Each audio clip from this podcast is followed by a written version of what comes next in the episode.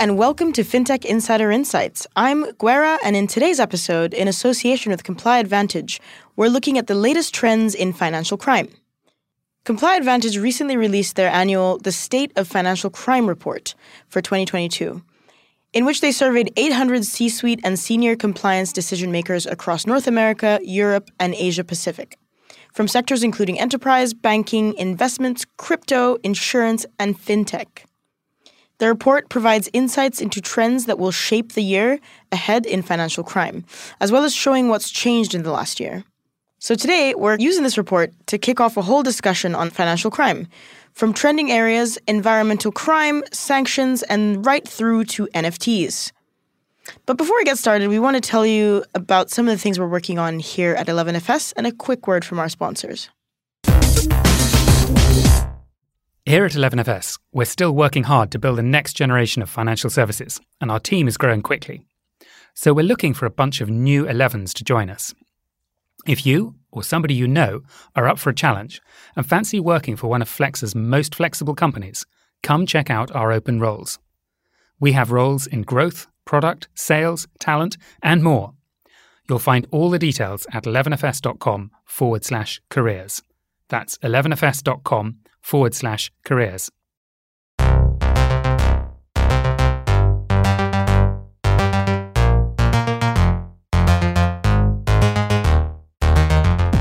Let's get started. As always, I'm never alone, but I'm joined by a panel of amazing guests who can shed some light on all things financial crime. So, making a FinTech Insider debut, we've got Charles Delingpole, the founder and CEO of ComplyAdvantage. Charles, thank you so much for joining us. Can you please give our listeners a bit of background on ComplyAdvantage and how this report came together? Um, awesome to be here, and thanks so much for having us on the show. I've been a huge long term admirer, and great to get such illustrious guests as Matthew and Jo Ann on the call as well. Um, by way of background, I started ComplyAdvantage eight whole years ago, having previously started a fintech company called Market Finance. Um, when I built Market Finance, uh, a big problem was not going to jail. So we were lending out millions of dollars every month, and I had to um, be on the hook if something went wrong. So um, every single fintech company has that issue. If they were dispersing money, dispersing funds, you want to avoid things like sending it to the head of a Russian militia in Ukraine. You want to avoid sending it to cartel members. You want to avoid sending it to people who are involved in, in, in sex trafficking or drug trafficking. So what we built is a real-time database of millions of people and companies that could be a threat.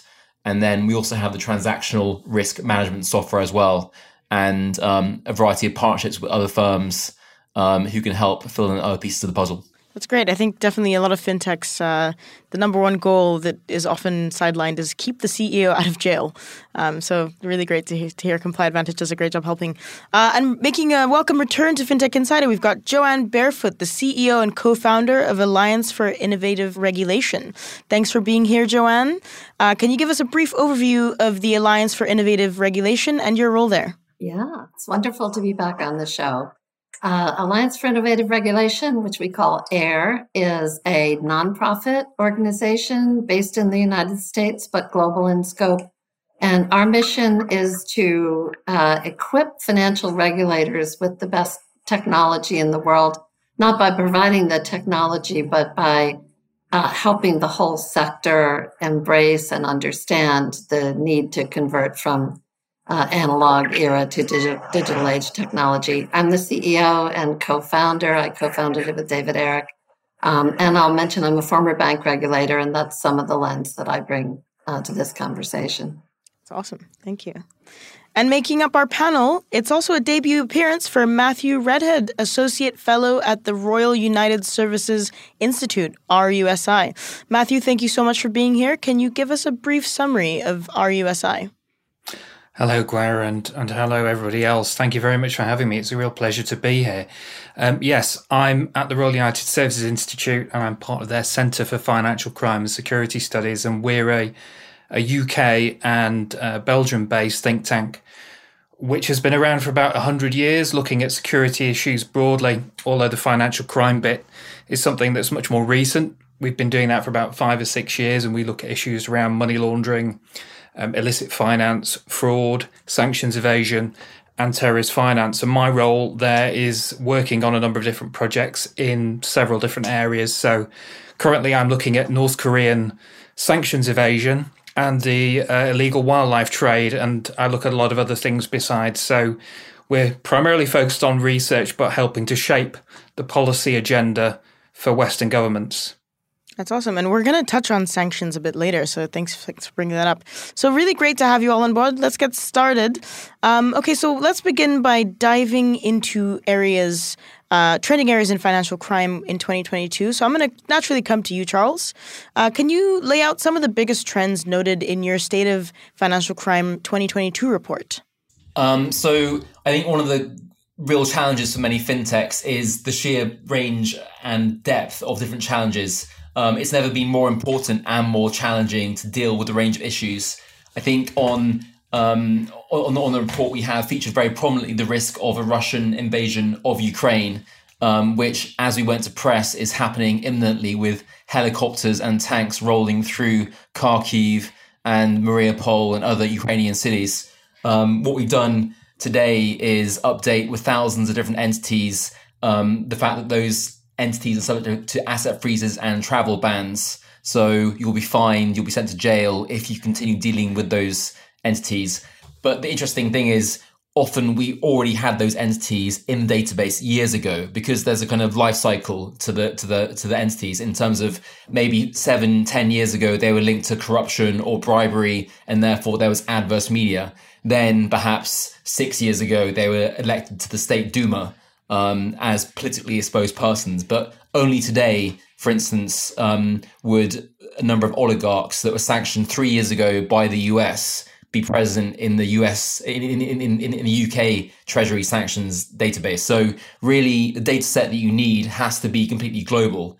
Um, so that's just sanctions today in one particular region, um, but we cover a whole range of other issues which are critical to fintechs such as supply chain shocks, fraud, ransomware, crypto, NFTs, DeFi's, um, and also it's kind of global, right? So we have clients in 80 countries around the world, from Papua New Guinea to the US to to, to Korea. So um, depending on where you are, um, there are different challenges with different groups. I mean, you touched on uh, ransomware, so let's delve a little bit into that that piece because that's you know being in fintech um, and, and tech in general. That's that's somewhere that's, that's something that, that a lot of people and a lot of firms uh, have had to really endure in the last in 2021. Um, so what have been the latest developments in this sector? So, like over 304 million attacks were reported worldwide during the first half of the year. So, this is equal to the number of t- attacks that happened throughout 2020. So, this is looking back at 2021. What is the current playbook for dealing with ransomware attacks? Um, so uh, this is an open question to, to all of you. Like right now, uh, Matthew, I, actually, I'll come right to you. You're nodding your head. Uh, what what is the playbook for for fighting ransomware attacks? Like, is there one? Uh, is it ever changing? What does it look like right now? Well, I think the key thing for any business is to. This is going to sound um, slightly trite and like a, a member of the Scouts, but be prepared which is you you the reality is that the amount of ransomware, as you quite rightly point out, and the attacks is going up, and it's affecting all types of different businesses and organisations. So of course it's it's hitting public sector bodies as well as as the commercial sector as well. And part of the problem here is is you know about cyber hygiene and cyber security and that not being in many cases effectively managed as it might be and also um, the lack of preparation in terms of effective data backup and things like that. So the first thing is to actually, you know, go back to first principles and get your house in order because you are going to be targeted. That's the sad reality of this. There are all sorts of issues about what you do when you when you get a demand. And of course, you'll usually be asked by some anonymous email to send um, some form of crypto cryptocurrency somewhere. I mean, most governments and law enforcement agencies will say to you, don't pay because if you pay, you're encouraging a further attack on yourself and others. Um, a lot of businesses do pay based on what I understand from what I read in reports. Um, I'm not going to comment on that, but obviously you don't want to to further things. Um, and then there's the further issue of what you do to clean up afterwards in terms of your own security, and, and that requires a sort of very, you know, very often in most cases, switching everything off, um, cleaning everything, and then switching it back on. Um, and that's of course in those circumstances what it what makes it most important to ensure that you've backed up your data. So um, I, I, think, um, as I say, be prepared um, and be ready for the attack when it comes and have an incident plan in place, I would say, um, in terms of dealing with this. Matthew, thank you so much for that. Uh, Jo Ann, what are your thoughts on ransomware and, and being prepared around uh, and and really the, the response that you've you've seen? I really have a question for my co-panelists. It's something I've been giving a lot of thought to, which is that ransomware is normally or maybe always framed as payment in Bitcoin. And uh, obviously, criminals like Bitcoin because it's anonymous like cash, but you can use it online or uh, use it and get it in various ways. And Bitcoin is anonymous at the point of transaction, but there are ways to trace it because the transactions are happening on public blockchains. Matthew, you're nodding your head. We were involved at AIR. We did a a, uh, a tech sprint on finding use of cryptocurrency to purchase child sexual abuse material online and worked with FinCEN and others. And a lot of techniques came out of that for tracing the, bit, the Bitcoin transactions on the um, distributed ledgers and uh, trying to figure out, you know, who, who is behind it. So my question is, is that a potential way to shut down ransomware by being able to trace the, the crypto. Do you want me to come in on that? I'm very happy to.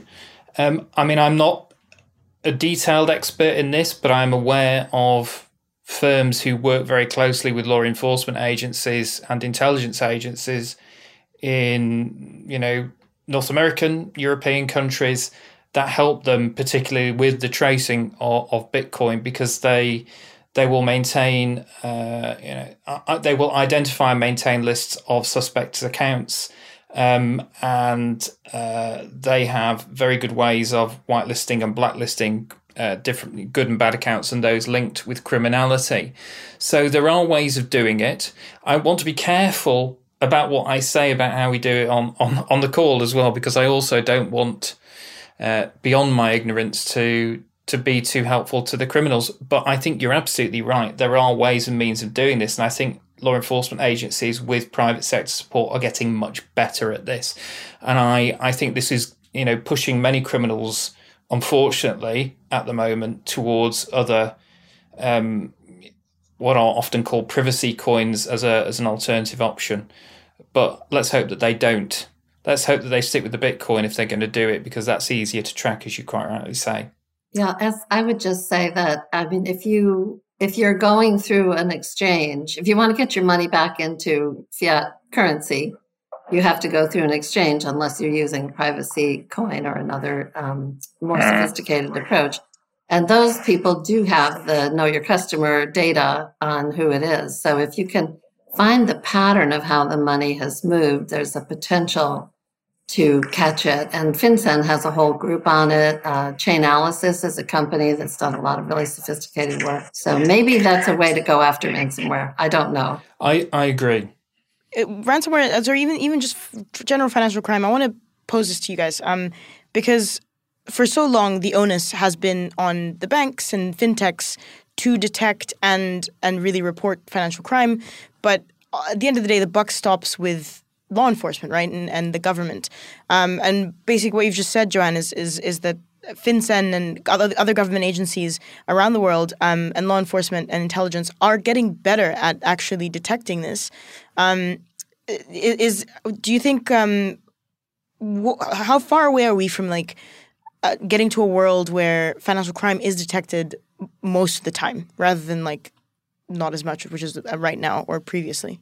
So the UN numbers that everyone uses suggest that there's north of $2 trillion a year in financial crime and that we catch less than 1% of it currently. And I think the reason for that is we're not using enough of these higher tech tools that we're talking about. Uh, and I think that is changing and, and is going to have to change. I doubt we'll, I'm sure we'll never get to the point where we catch all of it, that, you know, human nature being what it is, people will find ways to commit crimes. But if you could take that, you know, 0.08% or 0.8% up to uh, 15% or 20% and really create a risk of being caught, because these crimes are incredibly lucrative. And remember, they're funding terrible things. One of my, my, uh, rallying cries in this conversation is we should not be thinking about these issues as compliance uh, and bureaucratic process issues. You know, the, the money is being laundered to fund trafficking and we- weapons and drugs and uh, endangered wildlife and looted antiquities and human beings. And, and it's attractive because it's profitable and because you probably won't get caught. So we mm-hmm. need to just use all the technology to fix it. And I think we're making huge strides on that. I really do. I, I agree. I'm going to actually come to Charles because Charles, I, I would love to, as as someone who's providing these services um, for fintechs and, and banks and, so, and other businesses, what does this look like on your end um, in terms of uh, like the, what what is the temperature of of detecting and reporting financial crime with your clients? Like, what is the the approach right now? The reason to start the company was that nothing worked. You had billion dollar fines, you had humongous compliance teams, and the underlying data was flawed because you had teams of people trying to manually compile information on 8 billion people around the world. How many million could provide a risk? And so um, what we've done is build the end-to-end stack with the search algorithms, the data ingestion pipelines, all of which will mean fewer false positives, as in fewer irrelevant hits, um, more true positives, as in the actual correct people, and ultimately faster client onboarding. So you can get the client transacting faster, but with a much lower operational overhead. And I think in in in the past few days, you've seen Credit Suisse being fined millions of dollars for harboring corrupt politicians and terrorists. You've seen um, all kinds of people being linked to different Ukrainian entities. So I think, have we completed the task we set out to achieve? Like, absolutely not. Is there huge amounts of work to do? Which is why Jo Ann's work with Air, Matthew's work as a thought leader in compliance is so critical. I think I think like right now, very few institutions have up to date technology, procedures, policies. Um, there will be multiple million dollar fines going forward. Um, so I think I think we're still very early on to actually solve the underlying problem. Thank you.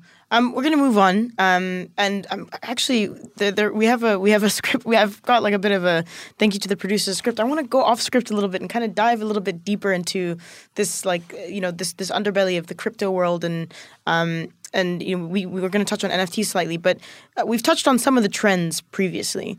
Um, you know, the rise of crypto is is can't be ignored. Ninety eight percent of firms are saying that they're either crypto native, accept or work with crypto, uh, or at least plan to offer crypto based services in the future. Um, this begs the question when is regulation coming? How far away are we from regulation? I mean, right now in the states, it's it's a hot topic. It's it's a it's a developing situation. Um, but Jo, how how does the as a former regulator, how does the industry balance innovation with security and regulation um, and and controls that actually protect consumers? My main analysis of this is that everyone just needs to fasten their seatbelts because we're going to be going through a very very uh, tumultuous period in which the, the simple fact is the technology is way ahead of the regulatory capacity and the gap isn't really closing. It's probably widening in most areas.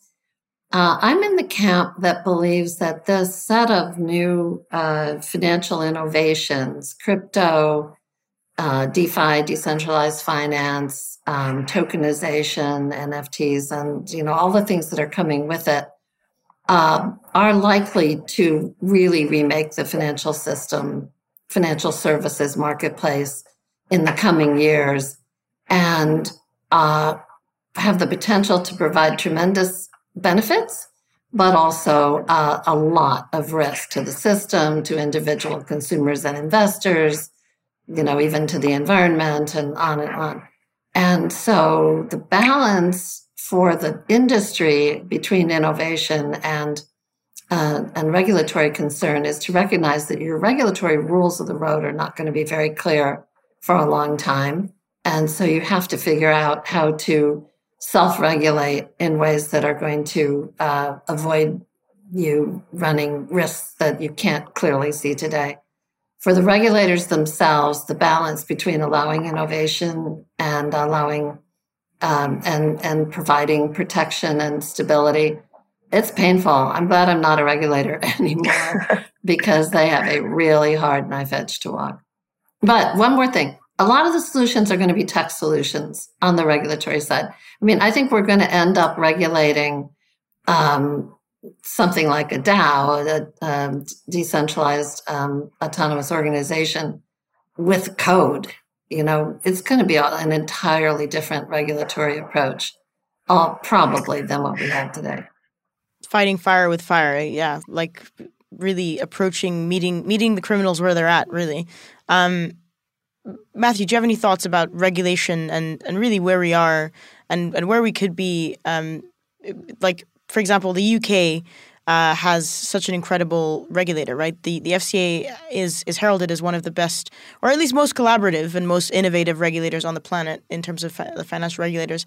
Um, do you think they are equipped?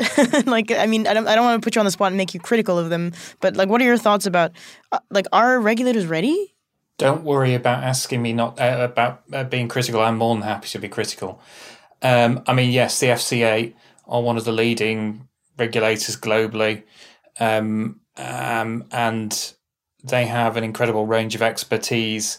Uh, not only in what you might call conventional traditional financial services, their understanding of new technology and the implications of that in financial technology is definitely growing, and also in the regulatory technology space as well. However, I think one of the problems you get with regulators um, is even in the best of them, and I will include the FCA in this, is that it's not necessarily always a joined up approach. So most financial institutions deal with regulators through examinations. And I think, uh, based on the conversations I've had with financial institutions, you often find um, there's a sort of, if you like, a disjunction between what happens in the examination and what uh, the examiners are expecting to see in terms of systems and processes and procedures around financial crime and the rhetoric that comes out from the leadership of those uh, regulators about how important it is to properly regulate um, emerging fintech and uh, you know subsectors of that, if you want to think of it that way, in the virtual crypto space. So there's a lot of good uh, words coming out. Whether that's actually translating through to reality straight away, I think it's going to take time. And when you think about the fact that that, that, that sort of leading in uh, leading regulators like the FCA are saying that, then you think about lots of other regulators who are somewhere behind that, and I would say most are. Uh, the standout ones are uh, MAS in Singapore, HKMA in Hong Kong, uh, FCA, and sort of the you know, group of regulators we have around the financial system in the US. The vast majority are behind that. So I think there's a long way to go. I think there's good things happening. I will say that it's positive to see the EU um, trying to grasp the nettle here with uh, its its recent AML plan, which deals a lot with crypto, both. Uh, that boundary between crypto and fiat, but also within the crypto world as well. I think they're beginning to get their head around it, but there's a lack of real understanding. They're trying to understand, but there's still some way to go.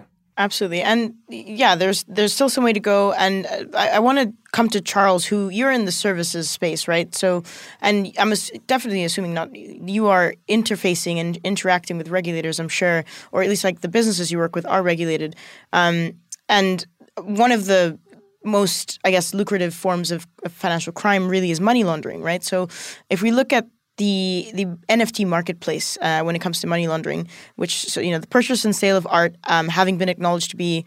Uh, you know these these are attractive vehicles for money launderers. Um, how difficult can it be to combat money laundering in the NFT space? Um, and what have you seen in your experience, Charles?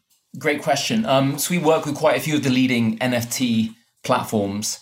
Um, the key issue is something called wash trading, and so what I can do is in Microsoft Paint create a picture of, of a cat um, and then sell it to Matthew um, for five million dollars um, paid via Bitcoin, logged on a marketplace, and then Matthew can simply wire me the money back. Um, in theory, everyone thinks my cat picture is worth five million dollars. Um, but because it's like infantile and only has like five legs, you know, it, it probably isn't worth five million dollars. But for all intents and purposes, it appears to be um, a transaction. But actually, it's simply me laundering money. So that's the precise mechanics. Um, so in terms of how you can vet those transactions to see which ones are real or not, um, there are always two ways of doing it. Firstly, there's kind of entity based um, detection, and then there's behavioral transactional level detection. So um, I can see in a database, I can look Matthew in my advantage, and I can say, okay, um, Matthew is linked to Jeffrey Epstein. Um, he's a close associate with Jeffrey Epstein. He's probably linked to sex trafficking. He's probably linked to like you know pangolin smuggling and wet markets in China. Like, and then I can see he's actually a um, the ultimate beneficial owner of a Yakuza based um, uh, massage parlor in Tokyo. Like, so the, the lots of bad stuff about Matthew. So for the avoidance of doubt, Matthew has no links to Jeffrey Epstein, and as far as I'm aware, no links to pangolin smuggling. Um, so yeah, that's Matthew. Um, so that that's simply his his his his, well known um, profile. But then there's things like cuckoo smurfing, right? So Matthew could get his niece to wire all the money instead. You wouldn't know. Um, and that's why we would have a database of, say, relatives and close associates. So we would know that actually um, Matthew is in league with Jo Ann Barefoot, who is also a Yakuza crime lord. Um, so, um, but, but, but let's say you get like entirely new people, or I go and kidnap some people and force them to transact with me, then then it's behavioral, right? So then you could do things like in your transaction monitoring, you know, like you can have a hundred different rules and we have various typologies that we can activate. And we can say, if an account is dormant for 90 days and then suddenly activates, you have to check it out because probably it's like a sleeping agent that's, that's, that's activated. Um, if you can't do that, you can do, say, feature extraction and you can look at, let's say, like postcodes, or you can look at the blockchain. And so we have an integration in our transaction monitoring platform with Elliptic. Um, so we can look at various blockchain analyses or and, and then once you found that, you want to file a suspicious activity report. So we have partnerships with Jo Ann's Hummingbird platform and uh, uh, uh, other such suspicious activity report providers. And so yeah, I think um, that's the end-to-end life cycle, and that's how you can detect NFT laundering. I think yeah, definitely. I think um, at risk of us being on a call right now with two known criminals. I'm joking. Um, I, I, think that uh, that detecting this kind of crime, Charles, is it's tough, and you you and ComplyAdvantage have really put a lot of work into building these databases and um, and actually you know creating these typologies and and really just being able to detect this crime. But can you tell me a little bit, give me shed some light for for the listeners on like okay you've built this you know you and, and other bodies uh, uh, government bodies as well private bodies have built all these databases and all these all this information. Is it shared? Are people talking to each other? I think information sharing is one of those things that everyone talks about as the next big thing but never really happens right? I think um i think there have been huge impediments in terms of gdpr and data sharing blockages. I think you know if you if you try and apply for a, bank account with HSBC Private Bank and you're already a customer of HSBC Premier, then then they have no idea they're linked, right? It's like even within a bank, they have no idea you're the same customer, let alone in between banks. So um, as Matthew, I think hinted at at our um, conference two weeks ago, there are um, people in the vanguard, like th- there is in Holland, a kind of data sharing platform. That, that, there are the beginnings of that, but um, that's long foretold as a solution, but we have realized none of it in the present. Go ahead, Jo. I have a thought on that. And by the way, thanks for the shout out to Hummingbird. I was a co founder of Hummingbird RegTech as well. I think that the we need to face the fact that we're either going to have to learn to share data or we're going to lose the war on financial crime. Uh, and you mentioned before the Financial Conduct Authority in the UK. We at AIR recently brought in Nick Cook, who has who headed innovation at the FCA until last year, and I think he would probably be the first to say that they are a long way from feeling really ready to um, regulate these new kinds of things, but they are ahead of the curve. And one of the things that they did in both 2018 and 2019 was to hold big global tech sprints on uh, AML with a big focus on the issue of sharing information. And um, I, including looking at privacy enhancing technologies, PETs. Uh, and my feeling is that a lot of folks don't think that that technology is ready to be the global solution for safe data sharing. Uh, I could be wrong on that, but it does seem to be the direction we need to go in. That we're going to mm-hmm. have to have technology ways with tools like homomorphic encryption or other tools that enable safe sharing of information that also uh, protects privacy. And we have to face the fact that if we don't, we might as well hang it up. We'll catch the low hanging fruit, the low level criminals that one bank can see inside its system, but we'll never catch the global crime rings or terrorism rings. Absolutely. I think definitely um, yeah, sharing is caring, obviously, but you're you're right. It, it, it's it's a complicated like and a very delicate balance to figure out um, how to do that responsibly and and ethically. So finally, let's come to let's talk about sanctions. So just for context, uh, this episode is being recorded on the 24th of February. Uh, so we're going to come to a topic that's quite quite uh, topical for right now, um, and we're going to talk a little bit about sanctions. So coming to penalties related to financial crime, specifically looking at um, how how uh, they are doled out, really. So, what do we mean by sanctions and how, how do they work in practice? So, um, what sanctions are available to both countries and organizations?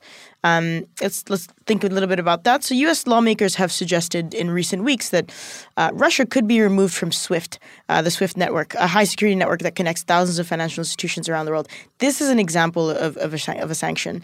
Um, removing Russia from SWIFT would make it nearly impossible for financial institutions to send money in or out of the country, uh, delivering a shock to the to Russian companies and any foreign customers, especially the buyers of oil and gas and other exports um, denominated in US dollars. So before, I'm going to come right to you, Charles. Uh, can you tell us a little bit about what you're seeing develop right now um, and what kinds of sanctions exist, like, you know, for nations like Russia, for example, which is pretty topical, but also for organizations?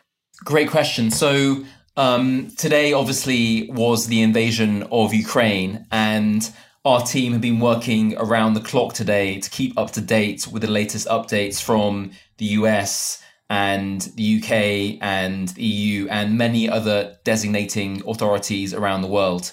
What we've seen is a variety of different entities that have been sanctioned. Um, we saw yesterday when Russia invaded Donetsk and Lugansk um, and recognized those areas um, there were kind of tepid initial steps with regards to sanctions. So um, the UK sanctioned three oligarchs that were already sanctioned three years ago by US Treasury. So kind of barely limp, and a couple um, of banks were sanctioned as well by the UK. The EU decided to to sanction all of the members of the Russian Duma that voted to recognize those states, um, and the US um, sanctioned a major Russian bank um, previously, that bank was subject to sectoral sanctions, so you couldn't invest in the debt or the equity of that bank, which raises their cost of capital. What they did this time was they added that bank to their SDN, their specially designated nationals list, and all their subsidiaries. So what that means is that bank is basically toxic and that's the nuclear option. So they can no longer transact in international trade. They haven't got access to dollar clearing. So that bank, like internationally, is is, is basically doomed. Um, if the same thing happened to HSBC, then then that bank would collapse overnight because it's, it's a major facilitator of international trade. So that's what happened yesterday. Today there are further waves of different entities that are being sanctioned. So um, we have hundreds of millions of clients in our database that fintech companies, banks have uploaded, and we will ping them every day with those people that are now banned and they have to offboard those companies because if they keep them those accounts open, then they'll be fined. Um, for instance, um, three days ago, the um, UK Treasury they fined a company because they were sending money to Crimea. So what happened was after the invasion of the Crimea in, tw- in 2014, the UK government said you can't transact with Crimea. This company found it very difficult to send money to Crimea, and therefore they've been fined publicly. So if you want to avoid being fined or shut down, you need to comply with these sanctions san- yeah, sanctions are you know they're they're definitely a tool, right? And you've like Charles, I'm so glad to have you on the show because you have like up to date, like literally like minute by minute like updates of what's going on right now uh, today. But Matthew, I'm going to come to you. Um, are sanctions the like what Charles has mentioned? Yes, it sounds it sounds impactful uh, on the individual level. It's impactful on on organizational level. Um, but you know, ultimately, are sanctions appropriate um, only other avenues have uh, been exhausted? Like, what other avenues exist, and and are sanctions even like effective? In period. Well, uh, that's the as we're well, we're going to find out, aren't we? I mean, I think the the experience that most countries have had with sanctions over nearly a century of them being used. I mean, I think we first started using sanctions before the Second World War um, against uh, largely against uh, aggressors. I think people would say there's been a really mixed outcome in terms of their effectiveness. I mean, of course, if we go back to Iraq, um, Iraq was uh, sanctioned not in the smart way that we're talking about sanctioning Russia. It was sanctioned up to the eyeballs in lots of different ways, and it didn't stop Saddam Hussein behaving the way he was behaving. Um, in, I think what you're saying there about, you know, it, it, the, as these as tools of last resort, they're actually tools of first resort for the West because historically, very often we would have said, right, we're going to take, we're going to make a military response to this. We're going to supply arms to the Ukrainians, for example. What the world we've moved to is to say that sanctions, financial sanctions, and economic sanctions are the first thing we do. And very often they're the only thing that we do. Um, so uh, I think what else do we do? I think that's a very that's a very difficult question, um, and in some ways slightly beyond the scope of somebody interested in financial crime to speak about, because of course this is an act of of, uh, of aggression that we're talking about in the Russian case. Um, I think are they effective? Again, I, I think they send a signal. Um, I think they can be effective in certain cases, but they require considerable coordination between different countries. And the great thing at the moment is that we're seeing the US, the EU, UK, Canada, and, and others with autonomous regimes coordinating more. But we need to make sure, if we're going to get the best out of that, that there aren't any gaps. And Charlie quite rightly pointed out, you know, we've had occasions where we've we've we now found the UK designating things uh, entities that were designated by the US years ago. So of course there was a, there was a, obviously a UK out for those banks previously. We've got to have a united front if it's going to have a real impact. Let me add one thought to this uh, because I don't have the depth of expertise that you two do in sanctions, but I do think that a, a technology factor that's going to impact the uh, ability of these tools to work is the emergence not only of cryptocurrency, but also central bank digital currency, CBDC. Uh, dozens of countries are working on CBDC strategies, and China has been at the forefront, has its yuan in market, and there's a lot of uh, thinking that we may end up with uh, the emergence of a geopolitical competition between the US and China for being the world's reserve currency or being the currency of choice. And on that dollar uh, common denominator rests a lot of the international rules around uh, the ability to make people accountable for how money is moving. I, I, I think that's right. Yeah, it's happening now. It's happening now. And that's why China is so interested in this and, you know, if you go a couple of years back, you look at Russia was encouraging the Venezuelans to develop their own cryptocurrency as a way around Venezuelan sanctions. This is all part of, of, of the thinking. And I think you're absolutely right, Jo Ann, that where we end up with this potentially is almost like twin tracks of different financial global systems, like you know, almost going back to different blocks, as it were. And as you quite rightly say, um, the more we use sanctions, the more the risk is that we undermine the use of sanctions as well, because of course we could we end up kind of pushing people out of the current international financial system. And I want to I want to actually just give a shout out to, to, a tweet I saw earlier this week, which was a hypothetical situation um, listed by by someone named Brandon Chung. Um, he's a product manager in at a fintech, and just to give context, you know, China is in this power struggle, right? Like uh, globally, and is a country that has had sanctions imposed on them as well. So, in this hypothetical, he says, you know, China is investing in buying Africa via cheap debt traps. Um, so, there's tons of countries in Africa that are in debt indebted to China. Um, China has created a CBDC now, uh, central bank digital currency. Um, now, this is this puts China in a, hypothetically in a, in a pretty powerful position because will we see an African nation adopt the Chinese CBC as legal tender? Um, you know, in as a as a negotiating or or uh, term of of these of these debts of, of these debt traps.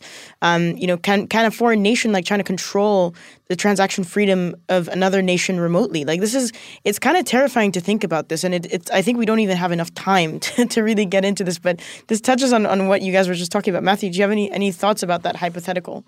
Um, I think that hypothetical will come true probably within the next decade, probably less than that. I'm all I always kind of you know push push out to a decade. You want to push these things away, but I, I think it's I think it's happening effectively now. We're the, the, the the sort of framework for that happening is is developing. So five ten years, yes, I think so. Um, and quite how we handle it, um, I don't have. I don't have an answer for you, despite coming from a think tank. Yeah. I need to work harder. Well, you know, I think we could go on and on about this, but we do need to wrap. Uh, and I, I just want to, before we wrap, I just want to ask everyone in the panel. I'll start with Jo Ann. Um, what's one piece of advice? You know, let's let's, let's wrap on, on something hopeful or at least like helpful.